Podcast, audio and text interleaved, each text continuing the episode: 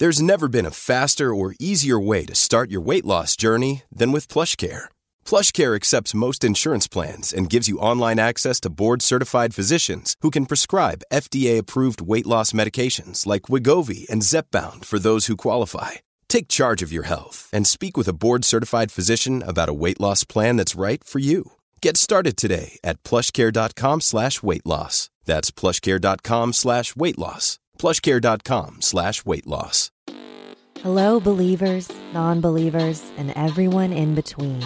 You're listening to Stories with Sapphire. I am Sapphire Sandalo. Now get cozy and open your mind because it's story time.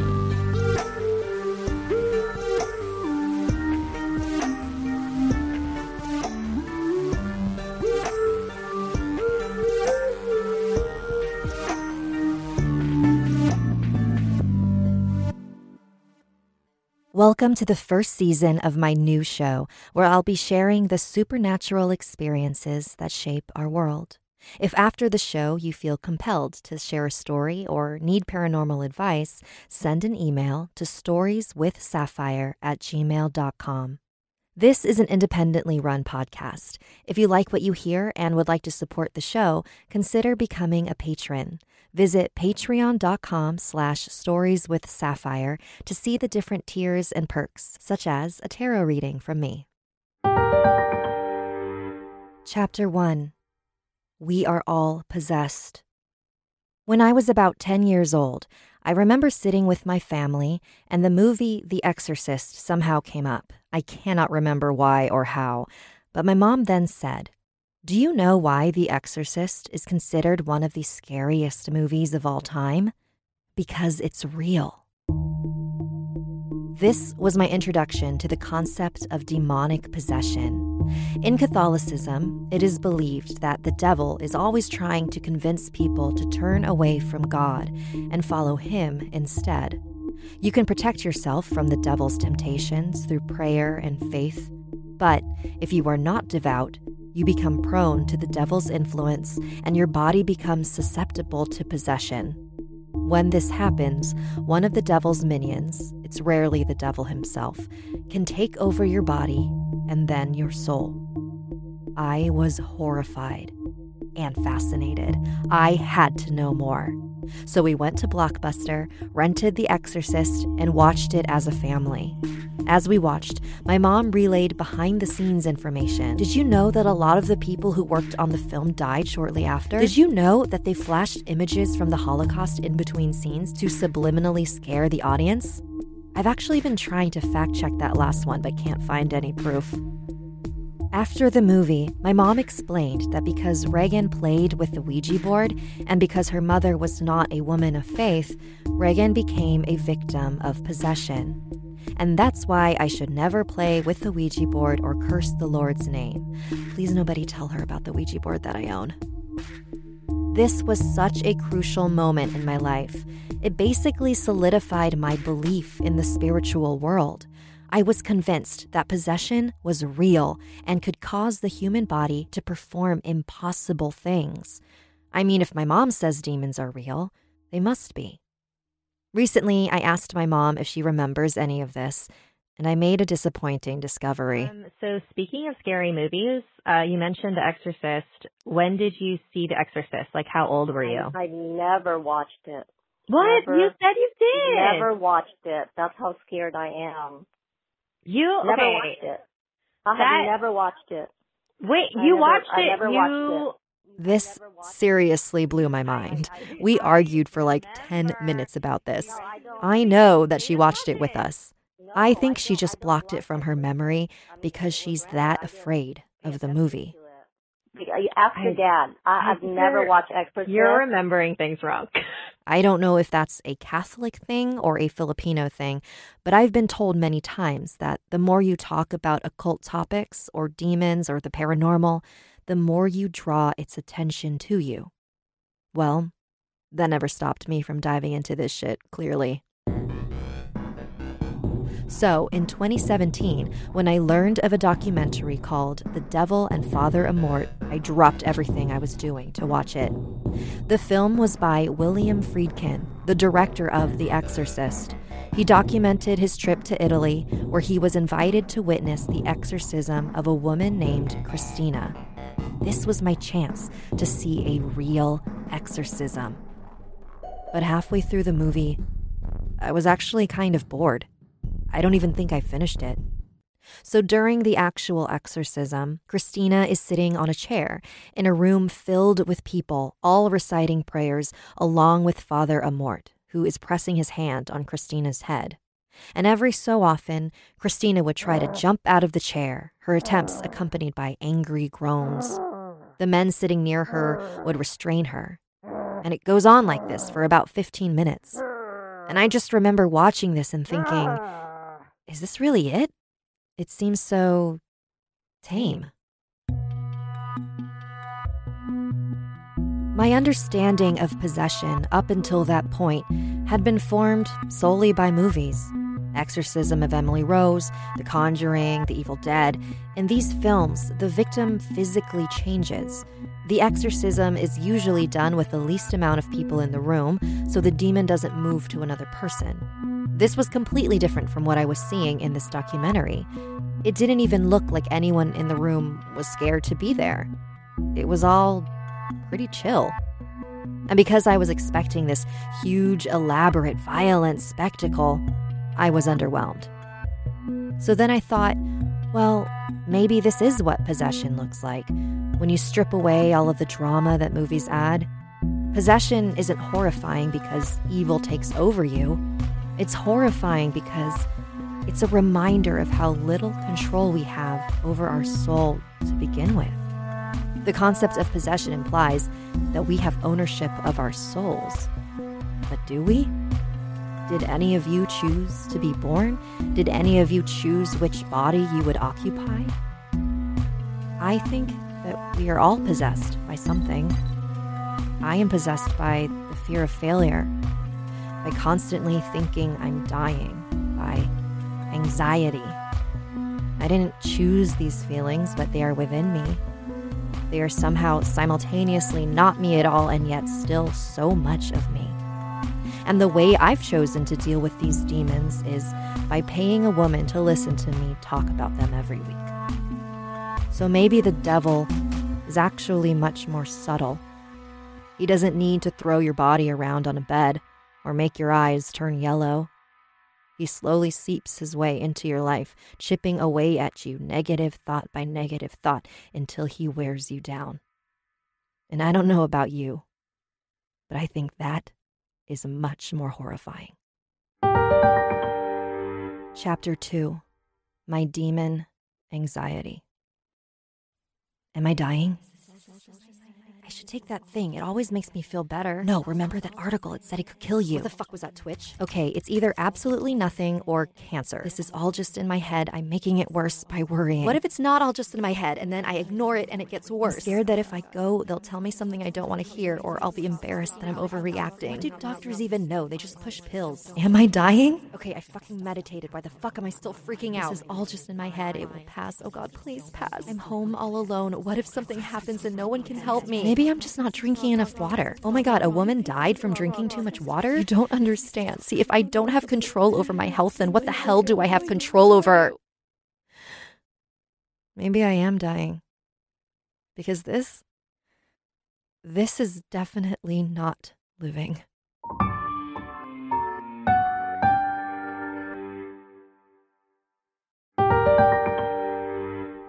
Chapter 3 The Case of Clarita Villanueva.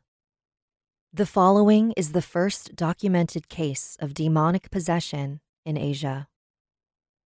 In 1953, a 17 year old girl was arrested in Manila in the Philippines. Her name was Clarita Villanueva. Two days after being incarcerated, she began exhibiting strange behavior. The guards came over to see what was going on, and they found Clarita writhing around and screaming in pain on her cot. She was covered in what looked like giant bite marks, but not made by human teeth. There's a very big, dark man with curly hair all over his body, Clarita claimed. And there's another body with an angelic face and a big mustache.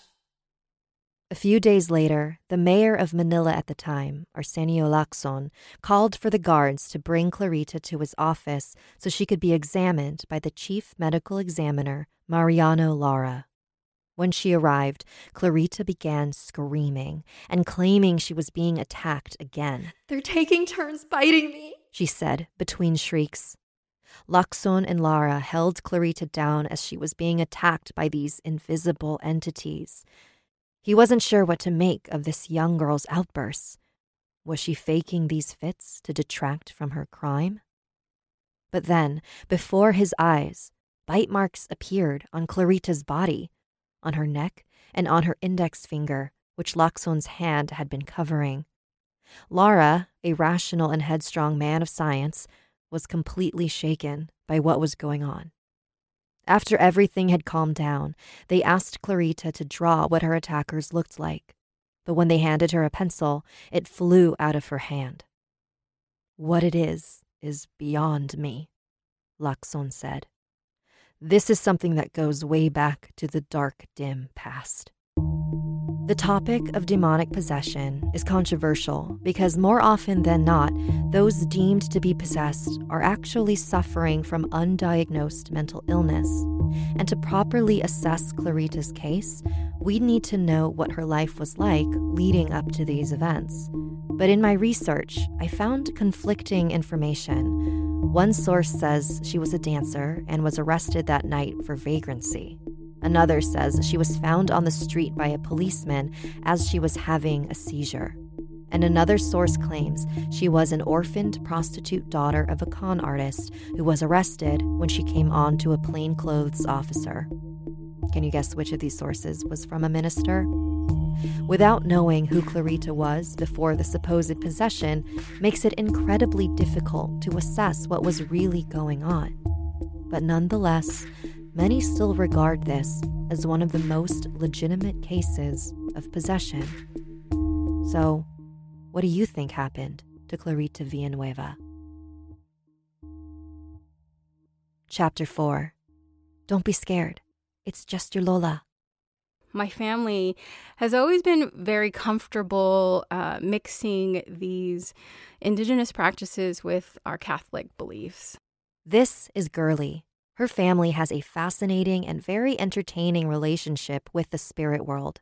And while they identify as Catholic, they've integrated indigenous Filipino traditions into their practice. We always had a altar, an altar in the middle of our house.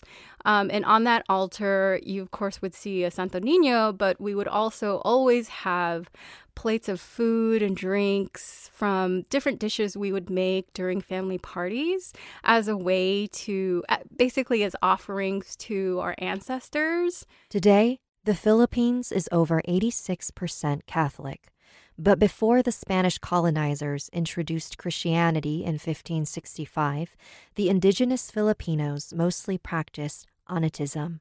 They believed that there is a parallel spirit world that is invisible to but still had influence on our physical world.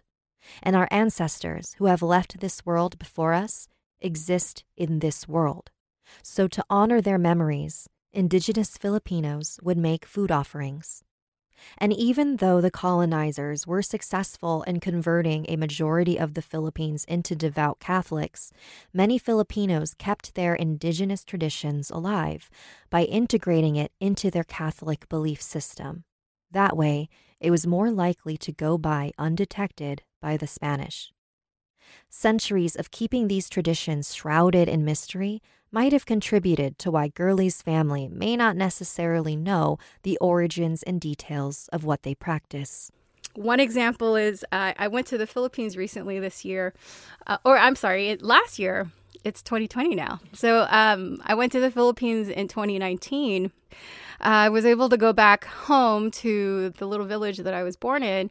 And I remember asking my Lola, um, you know, about all these different plants uh, that she's always had in front of her home and what they did. Uh, so I was standing in the yard, in the front yard with her, and I pointed at a, at a tree and I asked her, like, what is that? What, what does that tree do? Like, because uh, I've seen her use leaves from this tree before. She didn't know the name. but she she could tell me that the leaves could be used to cure um, upset stomach or if you were feeling lightheaded. Um, and I, I continued to point at different herbs and plants in, in her yard, and she continued to tell me like not really much about them other than the fact, like, oh, you know, they make you feel better. Girlie grew up in an environment that normalized the connection between our physical world and the spirit world. Whenever spirits would actually be in our home, like, like there would at least be one or two people who would either smell a strong scent of jasmine or um, would like feel a cold sensation and that because it happens so frequently, um, there would be times where someone would feel a sensation and we would just kind of pull out a chair next to us and say, like, have a seat or, you know, welcome, welcome to the house. the first time Girlie truly realized her family's strong connection with the spirit world was when she was 10 years old. She visited the Philippines for the death anniversary of her paternal Lola, Crescencia all of I was outside of my dad's house, and all of a sudden I hear this humongous commotion, um, starting in the kitchen, and then l- people heading into the living room. So then I go into the living room and I'm I, I'm sitting on the stairs, kind of looking down at the entire space, and I see um, several people holding my one of my aunt's body like she she was just kind of lying down in their arms and they laid her down on the floor and then they put this black cloth over her face they put they also put keys in her hands and then my dad crouched down next to her face and he said, Mom, Mom, what do you want? And I'm thinking, like, um, that's not your mom. I'm like, what is happening? And everybody, like, all the adults knew exactly what was going on. I'm looking at this scene with my aunt lying down uh, in the living room with the black cloth on her face and the keys in her hands, and my dad talking to her as if she were his mom. And then she started to speak. Girlie's dad continued to converse with her aunt on the floor. The voice that came out of her was very low, so low that Girlie's dad had to put his ear up to her mouth to hear. You know, she was talking about somebody needed to go find something in one of her cabinets. And then one by one, Girlie's dad continued to call over different people to come speak to her Lola through the body of her aunt clearly she had a lot of things to say. And then my dad would say, like, so and so is here and so and so is here. And then he got to my mom and he's like, you know, Toning, my mom, uh, she's here too. You want to talk to her? Like, it was like people were talking to her as if she was on the telephone. And so my mom took her turn and start, you know, was talking to my dad's mom. And all of a sudden I hear her say, Girlie is here too. The minute I heard my mom say my name, I ran straight out of the house. I was so afraid. You know, I had no idea what was happening. I'm standing outside of the house, like shaking and crying because I was so afraid. And then one of my great aunts came outside to comfort me, and she was saying, like, you shouldn't be scared. It's just your Lola. It's okay. This is what happens so that whole scene that that whole situation got etched into my brain and i was very much introduced to my family's relationship to the spirit world after the initial shock of what happened passed Girlie asked her dad to explain what was going on. So, uh, my aunt, she was actually washing dishes. She was at the sink, um, and there were, you know, tons of people around her doing different things and all of a sudden her body just got really stiff and then she just kind of fell over like you know when you yell timber when a tree is falling? Like she fell over like a tree like her entire body was just completely stiff. And then the folks who actually carried her from the kitchen to the living room they said it felt like they were carrying more than one person. Like she was heavier than than she sh- should have been this ability to become a channel for ancestors was also present in Girlie's maternal grandmother, Rufina, who lived with Girlie at the time. And every so often, relatives would speak through her. Girlie asked her what it felt like when she was in this state. she says it, it just feels like she's in this deep sleep. Like she doesn't remember anything, but when she wakes up, she is like sweating and super exhausted. So there was actually one occasion when I went to visit my parents. I was walking around the house and I stepped onto a bunch of rice. It was all in front of my grandmother's bedroom door. I'm like, why is there rice on the floor? And my my mom said my grandmother got tired of all these spirits coming to her wanting to talk, so she just like put rice in front of the door so they wouldn't bother her. The belief is that rice confuses spirits because they want to try to like count all the rice kernels or the rice grains. So, you know, if you ever have spirits that you don't want bothering you, spread some rice around your house. I absolutely love Gurley's playful attitude toward the paranormal. Her stories show us that the idea of bodily possession and interacting with the deceased isn't always a terrifying experience. These spirits are still our family, they're just communicating with us in a new way. In fact, Gurley's relatives are still kind of playful, even in the afterlife. See, when Gurley came back from the Philippines and told her cousins in the US what happened, no one believed her. But even then, this story had become part of their family lore. So when Gurley was in high school, she, her cousins, and some friends were having a sleepover. They were all gathered on the pull out couch in the living room. Gurley and her cousin Juzin were on the bed, while three others were on the floor. and they're like, tell that story again. What happened? So Gurley told the story again. The only lights on in the house were the ones in the room they were in. So we're telling these stories, and all of a sudden, the light turns on in the kitchen, and my cousin Juzin's face goes completely white. And Juzin was like, um, I think I just saw a figure jump from the kitchen to the dining room. Everybody started screaming. And then my aunt and uncle come running out of their bedroom and are like, What the hell is going on? So we were all freaked out, and I was like, Throw some rice on the ground. and we were so freaked out. My aunt and uncle decided to pull out a mattress and sleep in the kitchen. And then a couple of days later, I think it was, I think it might have been before New Year's Eve, my grandmother Crescencia comes and visits us and she's talking through my Lola uh, Rufina.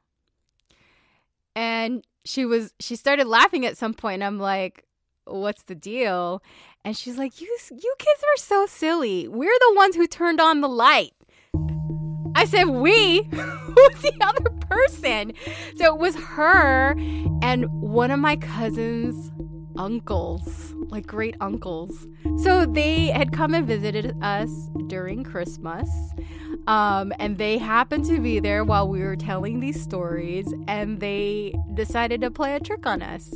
I mean, so that was just kind of indicative on how mischievous my family spirits are. Um, so I expect nothing less from them at this point. But that freaked all of us out. I'm like, well, now you believe me.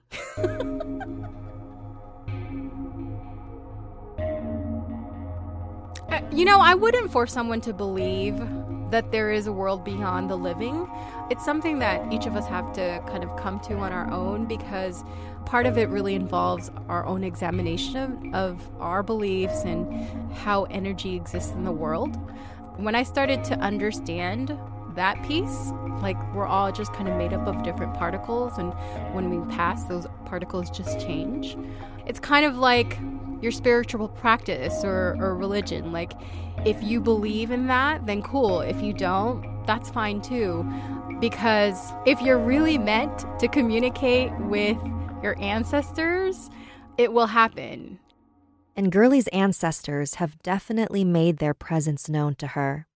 Years after the incident at the death anniversary, Gurley is not the same 10 year old afraid to speak to her deceased grandmother through a channel. I mean, because these um these apparitions, these spirits, these uh, possessions have happened so frequently in my uh, in my lifetime. I've gotten, I, you know, I've gotten more brave as they've happened uh, in in that like you know now i kind of like whatever it is my uh my paternal grandmother um Crescencia uh, I've gotten to, you know, I've gotten into the habit of asking her like joking questions. like, how do you travel? Like, how do you go from place to place? And she talked about having, like, needing money, which was really interesting because I didn't think that, you know, the spirit world wouldn't need any sort of currency. And then she's also talked about being in a really big house with a lot of rooms and playing cards and mahjong with like with family members who passed away before her. So that's what I always think like the afterlife is going to look like a really big house with a bunch of rooms and hopefully you're hanging out with you know, family members, chosen or blood. And it's just going to be like one really happy occasion. And then on occasion, like, you know, you watch TV and you're seeing the living do some like stupid shit. And then you decide, like, all right, I need to go, I need to go down there and take care of some stuff. And then talk through one of your relatives or friends or whatever, say your piece, and then go back to the afterlife.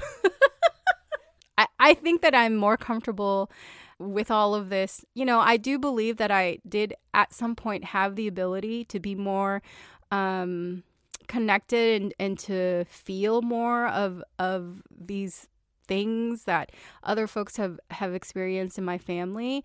So I'm just kind of like, okay, ancestors, you got some messages for me? Bring them down. Let's chit chat. I mean, I carry that with me and I hope to, you know, continue to talk about these stories with nieces and nephews so that they know that this is part of, you know, this is part of who they are.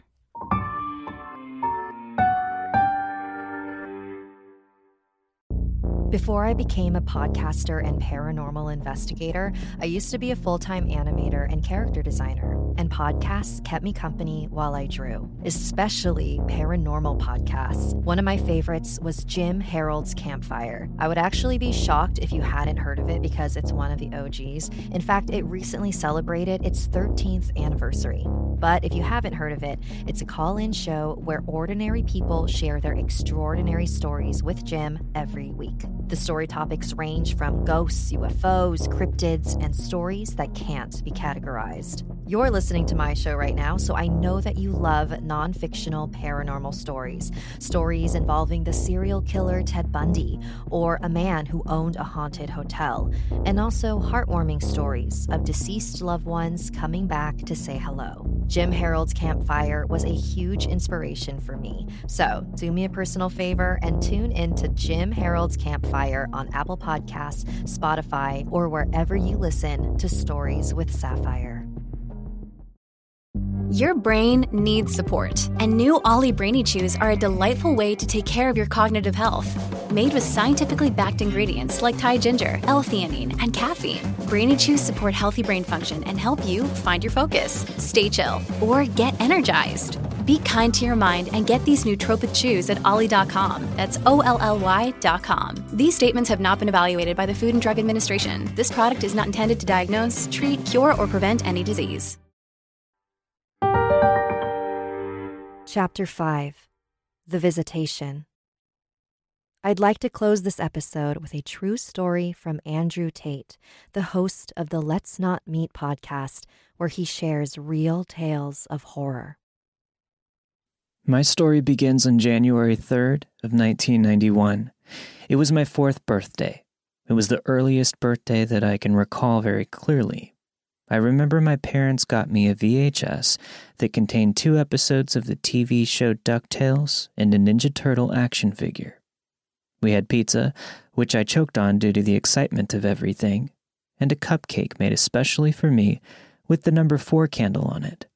I don't remember what I wished for when I blew it out, but I could imagine it was probably for a brother or sister or anyone at all to play with for that matter. I'm an only child but that wasn't my parents' fault.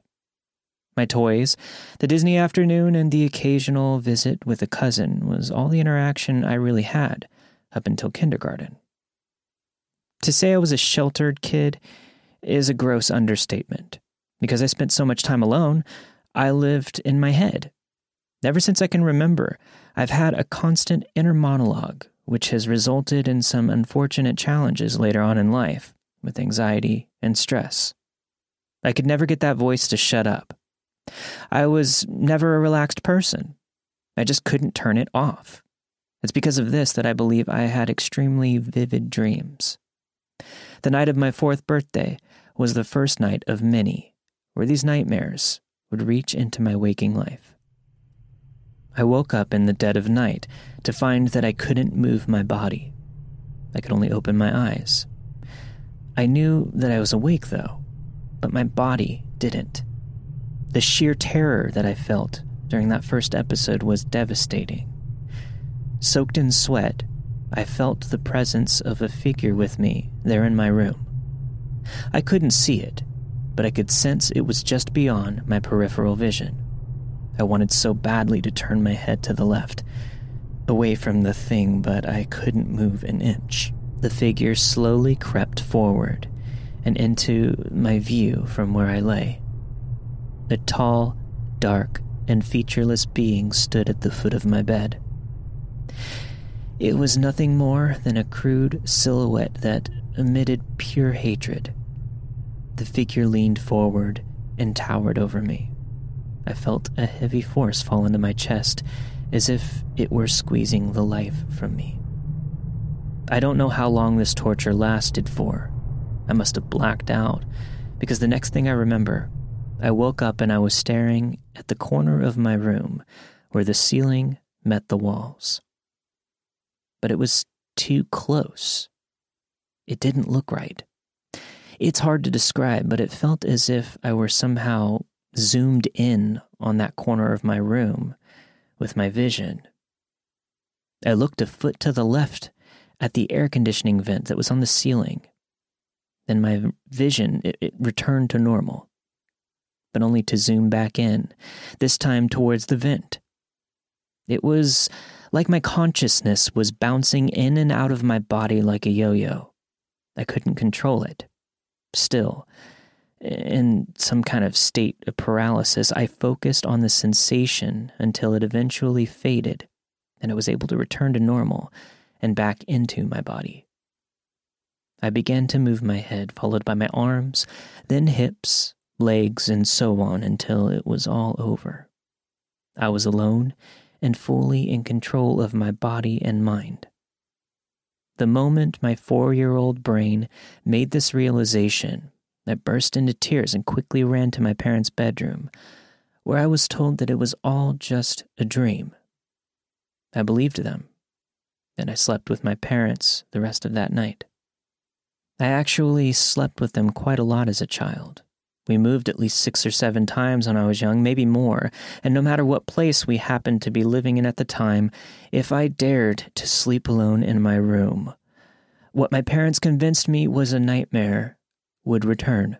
It was always very similar, but there were variations. The dark man would be substituted by a smiling man outside my window, an impossibly wide, toothy smile, and oversized eyes. The yo yo sensation with my vision would sometime get stuck in the zoomed in position where I felt like I couldn't even get back into my body. My first trip to church camp was extremely stressful because I knew I wouldn't be able to sleep with my parents.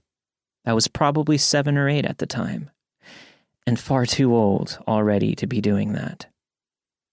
Sure enough, the very first night away from home, I was frozen and awake as the figure made its way through the cabin to once again drain any ounce of happiness and sense of pride from me for thinking I could be on my own for a single night. A punishment for my bravery, I thought. When it ended, probably around 2 a.m., and I was finally able to move, I realized that my underwear were filled with feces. It was the first and only accident I ever had like that. To avoid any more trauma from the teasing that I would only be guaranteed at this point, I snuck out of the cabin and into the woods to dispose of the soiled undergarments where no one would find them I then cleaned up in the bathrooms and returned to bed.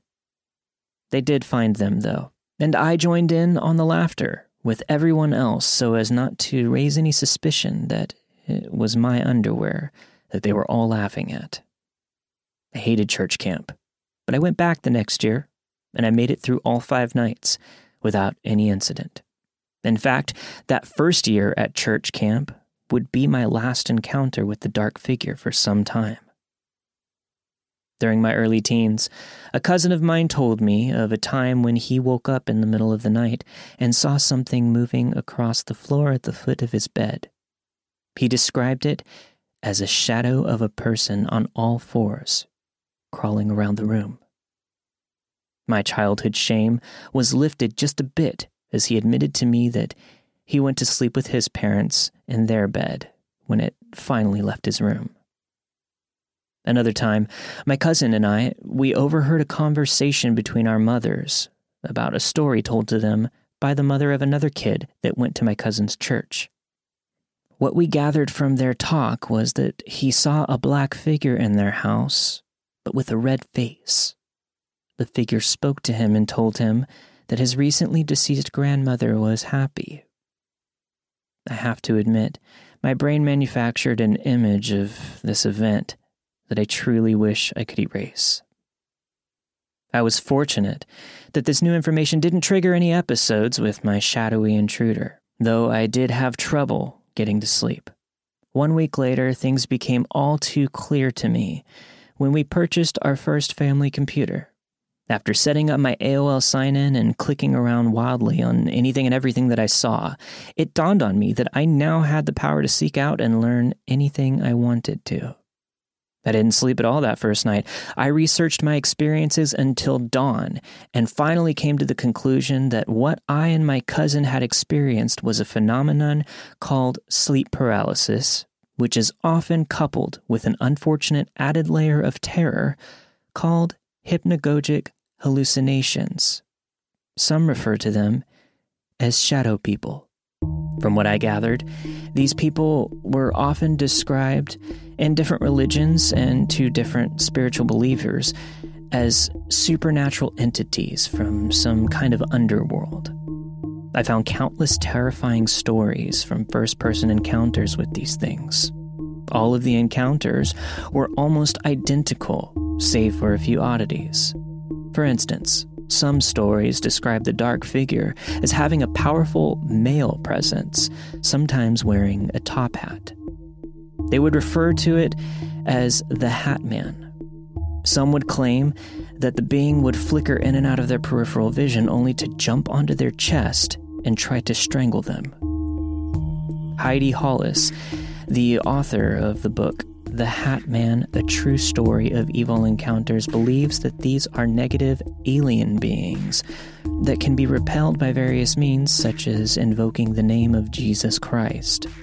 While the science of these shadow people was and still is to this day limited, I couldn't accept the explanation that these were simply psychological conditions or hallucinations. Why would so many people all over the world have identical experiences? I was able to put the whole ordeal out of my mind and became preoccupied with hobbies, music, and teenage angst. However, while driving home one night, in 2005, a bright light slowly descended from the sky. I first thought that it might be a helicopter with its spotlight on searching for some fleeing criminal. The problem was, there was no sound coming from its direction. I had my windows down because it was a hot night. Still, as the light grew larger and came closer to my car, I couldn't hear anything but the hum of my own engine as it drew closer to me, maybe 50 feet above at this point. I felt as if I might be in some kind of danger, so I pulled over to the side of the road. I got out of my car and stared up at the thing. It hovered no more than 40 to 50 feet above me. I did finally hear a sound. It was a car coming down the road in my direction, and it pulled over behind me. An Indian man with a white beard exited the car and joined me in silence. I believe he was as confused as I was and possibly as nervous as well. I spoke to the man, but unfortunately he didn't speak English. We both just stood there for no more than a matter of seconds before the giant light withdrew back into the sky quickly until it completely disappeared into the mess of stars above us. The Indian man and I exchanged exaggerated shrugs with identical looks of confusion and surprise. I tried to talk to him about it, but he wasn't able to make out anything I was saying to him. I didn't own a camera, and this was during the era of Nokia brick phones. But it didn't matter. Even if I did have a camera with me, I was so struck by this bright light.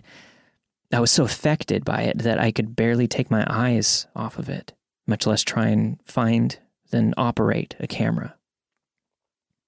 Now, before I present to you the conclusion of my story, I want you to know that I still don't feel confident that the light that I saw that night had anything to do with my experiences, but later that same night, the shadow person returned to my room. 18 years old, it had been years since my last nightmarish encounter with these things. I thought it was over. I had forgotten them at this point, but there it was, in the corner of my bedroom, making its way towards my bed until it towered over me again, strangling me, devouring me. Frozen and helpless, I lay there with tears swelling up in my eyes until I blacked out again. The next morning, I told myself it was a nightmare. It was probably due to stress from my new job. I tried to put it out of my mind and return to my normal routine. I got ready for work, ate breakfast, and rushed out to my car. As I reversed out of the driveway, I looked up at my house, and there on the side of the house, next to my window on the second floor, was a black handprint. The fingers facing towards the glass, almost as if someone were using it to lean up against the side of the house to peer into my window. Or find a way into my room. I turned off my car, ran back into the house, and up into my room. I opened the window and looked out to get a better view. My mind wasn't playing tricks on me. In the clear morning light, I was staring at a black handprint inches away from my window. I reached out and brushed my finger across the print. It flaked off with ease, and it kind of stained my fingers like ash from a cigarette might. I immediately felt sick to my stomach when my mind darted back to my experience the night before. Was I being visited, or rather, revisited by something malicious or evil? Something that also plagued others from all over the world? This ashy handprint was not an hallucination. This was physical evidence that these beings are real, and they haven't forgotten about me. I haven't seen them again since that night, but even now, well into my 30s, I can't help but think and feel I'm sometimes being watched, and that they'll be back to make sure that I haven't forgotten about whatever they are. Make sure you check out his show, where I guest read a few stories on his most recent episode. Thanks for listening. If you want to support the show, subscribe and leave a rating and review, and visit patreon.com slash stories with sapphire. What are your thoughts on demonic possession? Let me know at storieswithsapphire at gmail.com. Salamat and good night. Stories with Sapphire is created and produced by me, Sapphire Sandalo. The Visitation was written and narrated by Andrew Tate. All other stories and music written by Sapphire Sandalo. Special thanks to my guest, Girly Collado. For more information on this episode, visit storieswithsapphire.com.